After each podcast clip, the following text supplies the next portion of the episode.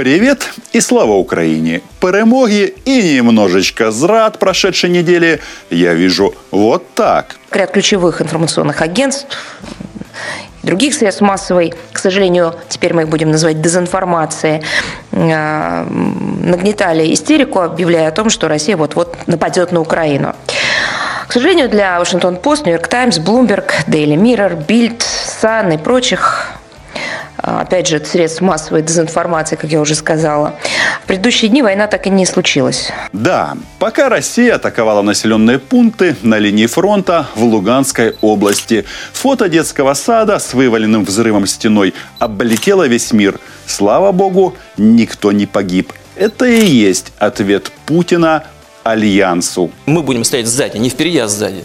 Пускай они попробуют стрелять в женщин и детей. А большая война, Мария Владимировна, так и не случилось. Пока не случилось. Не грустите так, товарищ Захарова. Нам еще Крым возвращать. Шучу. А то обвинят меня в провокации. Хотя нет.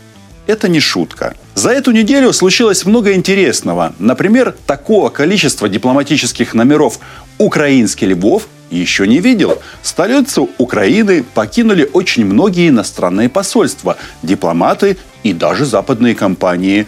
Ну, переехать из Киева во Львов, спасаясь от войны, такая себе эвакуация. Будем считать, что это вклад в развитие внутреннего туризма. С другой стороны, Украина свободная страна, и можно переехать пожить во Львов. И иностранцы вообще-то никому здесь ничего не должны и не должны спрашивать разрешения.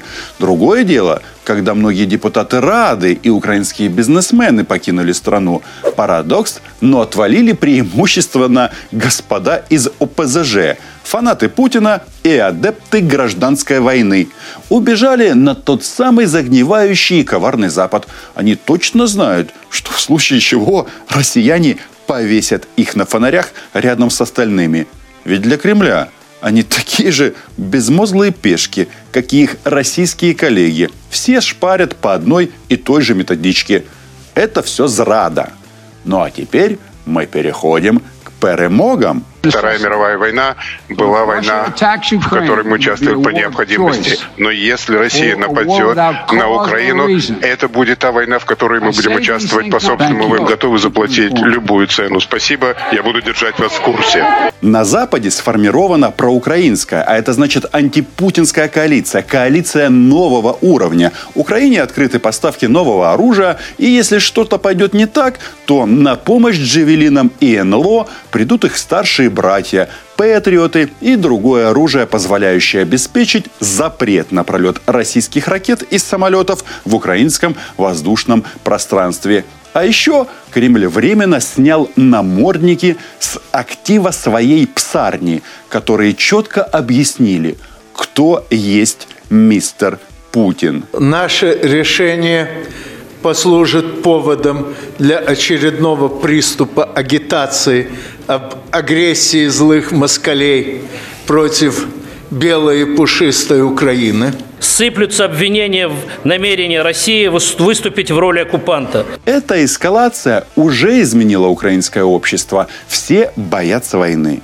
И это нормально. Здесь нет ничего стыдного. Однако сейчас Путин заказал похоронный марш пророссийским политическим проектам, рейтинги которых пошли вниз, а количество готовых защищать Украину с оружием в руках выросло до 37%. К тому же а, каждый четвертый готов выходить на акции несогласия с российской оккупацией. В украинских оружейных магазинах взлетел спрос на патроны. Совпадение? Не думаю. Мы твердо знаем, война не нужна народам России и Украины. Мы, коммунисты, убеждены. Парни из Харькова и Сум, Запорожья и Киева не должны враждовать с единокровными сверстниками из Рязани и Хабаровска, Архангельска и Москвы. Мне кажется, это лучшая иллюстрация гражданской войны в Украине. Да, Украины исключительно вышиванок и веночков с цветами уже нет – эта страна точно знает, кто здесь враг в обличии брата. И народный фольклор у нас разный. Вместо путинского «нравится, не нравится, терпи, моя красавица» у нас все по-другому.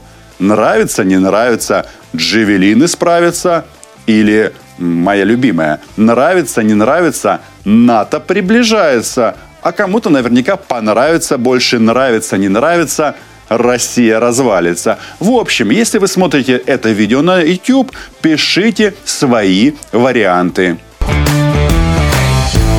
Тем временем НАТО, как и весь цивилизованный мир, почему-то не верит в отвод войск и общую деэскалацию и разрабатывают стратегию по постоянному сдерживанию России.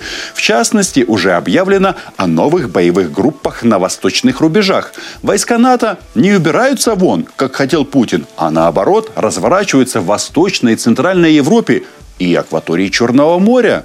Вот вам и разрядка. Я тоже не верю в то, что Владимир Путин все забудет и вот так просто отстанет от нас. Держать напряжение будут дальше, катать танки вдоль границ будут дальше, будут дальше обстреливать Донбасс. Может быть, поэтому Джен Псаки, пресс-секретарь Белого дома, заявил, что атака России на Украину может состояться в любой момент. И для этого вполне подойдет любой фейковый повод или провокация. И вот провокация уже происходит. Оккупационная администрация России на Донбассе заявляет об обстрелах населенных пунктов с мирным населением. А Следственный комитет России возбудил уголовное дело о применении Украиной запрещенных методов войны и жестком обращении с гражданским населением.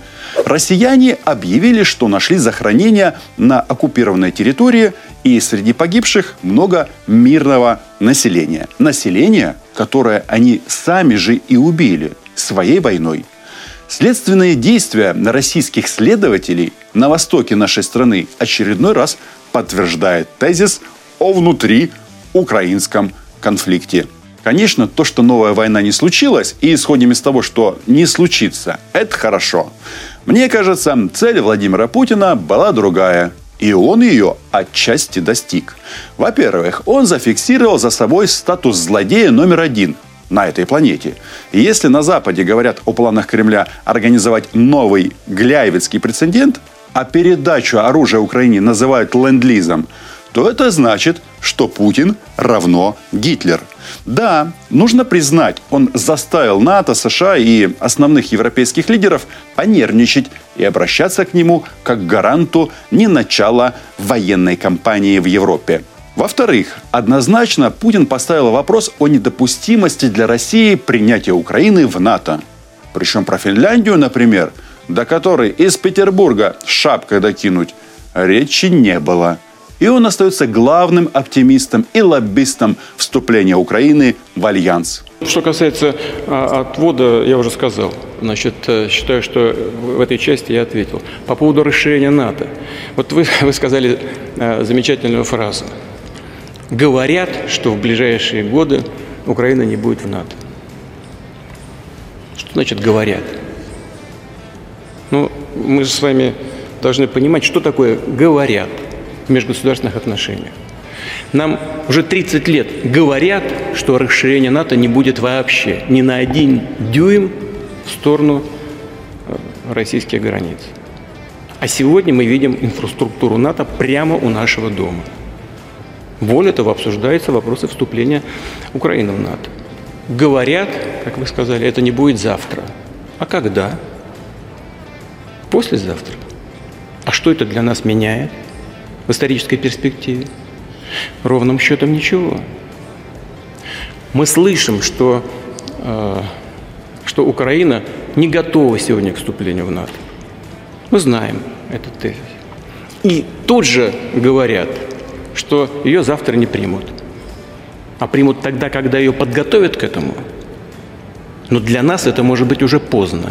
В этой связи забавно видеть, как Кремль с упорством маяка представляет себя жертвой коварного Запада. Никому ничем не угрожаем, а, но слышим угрозы в наш адрес. Э, надеюсь, что все это э, отражает только некие эмоции, которые определенные силы возбуждает внутри лагеря западных стран. Как написала французская «Ля Монт», Россия открывает двери для примирения с Западом. Ну, конечно, чтобы что-нибудь продать, сначала надо что-нибудь купить. Чтобы открыть двери, их сначала стоило заколотить, а сверху показать ядерную кнопку и вывесить тело истерзанного Донбасса. Нормальный такой русский мир со своей внешней политикой. Просят признать ЛНР и ДНР как самостоятельные республики. Владимир Путин говорит, да, в Донбассе геноцид, но давайте пока спешить не будем. В чем дело? Мне кажется, что Донбасс с самого начала был таким вот элементом сложной э, тактики, не стратегии, а тактики Путина. И существование этих вот непризнанных, несчастных поливаемых свинцом а, республик являлось для России инструментом воздействия на Европу, на Запад. Но сразу бросать окончательно эти, эти козыри в игру для него вопрос определенных рисков. И вот как опытный такой игрок, он не то, что не решительный, да? может, дает момент, когда лучше бросить в эту, эту шестерку, ту, ту шестерку козырную. Ну, а Владимир Путин заявил очередной раз, что россияне, конечно, никакой войны не хотят, но если их вынудят... В общем, в шоке даже новый канцлер Германии Олаф Шольц. Разумеется, тематика европейской безопасности обсуждалась и в контексте ситуации, сложившейся вокруг урегулирования украинского конфликта. Все также игнорируются возможности мирно э, восстановить территориальную целостность страны путем прямого диалога с Донецком и Луганском. Следует подчеркнуть, что мы очень озабочены, что 100 тысяч э, военнослужащих э, сосредоточены на границе украинской, нет этому видимой причины. Поэтому срочно необходима деэскалация. И в этой напряженной ситуации очень важно, чтобы не началась война. Владимир Путин очень любит историю и все время возвращает нас то в 1997 год, то в начало 20 века. Это там, где якобы Ленин со своей извращенной изощренностью изобретал Украину. И вот стоило европейским политикам намекнуть на то, что Украина еще, возможно, не станет членом НАТО, а если станет, то не завтра, как сразу понеслась пропагандистская лавина. Якобы отказ Украины от НАТО – залог успеха и мира. Во имя общего спокойствия, конечно, а точнее, чтобы успокоить одного, единственного человека – президента России. И что тогда? россияне вернут Крым и уйдут с Донбасса, перестанут стрелять в наших военных и гражданских и не будут брать их в заложники? Едва ли. При публичном отказе НАТО от Украины, как считают в России, мы должны немедленно вернуться к внеблоковому статусу, что было принято в декларации 90-го года. Мне нравится, как россияне все время тянут нас в прошлое. Может, вернемся для начала в границы Украины 2013 года? А вступать в НАТО или нет, а также какой иметь статус, мы будем решать сами со своими джевелинами и ракетами «Нептун». А вы оставайтесь головой в совке – то по нашим оценкам, то, что происходит на Донбассе сегодня, это и есть геноцид. Владимир Путин почему-то совершенно ничего не сказал ни разу про то, что это именно Россия устроила геноцид в Крыму и на Донбассе. Россия спровоцировала и прямо явилась причиной всего этого кризиса. Война уже идет с 2014 напомню. Именно президент Путин в 2013 году поставил ультиматум Януковичу Помните, был такой президент в Украине, и Янукович отказался в последний момент подписать соглашение о евроинтеграции, что спровоцировало Майдан. Путин принял беглого президента в Ростове, Путин оккупировал Крым, аннексировал Донбасс. Все это сделала Россия. Там российские военные, российские флаги, оружие, российские рубли. Нет, не американские доллары и не европейские евро. Сейчас в русскоязычном пропагандистском пространстве активно разгоняется тема спасения Украины от ужасного киевского режима. Еще недавно мы были киевской хунтой, на заре истерии по Новороссии был даже комитет спасения Украины. Правда, работал он почему-то в Москве. Так вот, бывшие регионалы, которые сейчас живут в Белокаменной, вместе с московскими патронами десятилетиями разгоняли тему про жутких националистов и выдумывали конфликт между украинским и русским языками. Цель была понятна – создать ощущение, что если не дружить с Россией и не голосовать за пророссийских политиков, то сразу придут бандеровцы. Ну или, как говорит Владимир Путин, бендеровцы – Тогда они и правда назывались националистами и набирали довольно ничтожное количество голосов на выборах, потому что украинское общество никогда не было радикальным. Решительным – да, свободным – да, слегка безбашенным и ищущим легких доходов Возможно, не без этого, но никогда злым. Видите, как быстро меняется риторика. Никто уже и не помнит ни хунту, ни Новороссию, тьфу, ни даже партию «Свобода». Да, мозг российского пропагандиста, как у рыбки Гуппи. И вот, наконец, с Россией мы в состоянии войны. И что же, где все эти националисты? Где Тегнебок? Что-то не вижу его в президентском кресле. Ой, стойте, я тут говорю по-русски. У меня целый канал на YouTube на русском языке. Подписывайтесь, кстати, на него. Но что-то каратели не набрасываются на меня, а главный из них главнокомандующий украинской армией Валерий Залужный даже чай со мной распевал. Почему? Потому что нет никаких карателей и фашистов в Украине. Они все в России. Да, Владимир Владимирович, кто как обзывается, тот сам так и называется. Are not. США и НАТО не представляют угрозы для России. Украина не угрожает. Ни у США, ни у НАТО нет ракет в Украине. У нас нет планов их там размещать. Мы не нацелены на народ РФ. Мы не стремимся дестабилизировать Россию. Гражданам России, вы не являетесь нашими врагами. Президент США Джозеф Байден на этой неделе говорил с Путиным и Зеленским, а еще раньше он прямо сказал, что ни при каких обстоятельствах США не будут воевать с Россией, то есть американские военные не поедут в Украину. Третья мировая и правда не очень интересное занятие. Ну и вообще, это зеркальная реакция на Путина. Путин говорит, мы не нападем, нас окружают. Байден отвечает, мы не будем воевать, но вы же нападаете.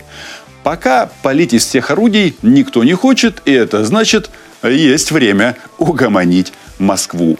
Я думаю, настоящий итог этих переговоров нам только предстоит оценить. Очевидно, что США не так интересуют подробности выполнения предполагаемой сделки, но суть ее такова. Россия ни при каких обстоятельствах не должна устроить активную войну.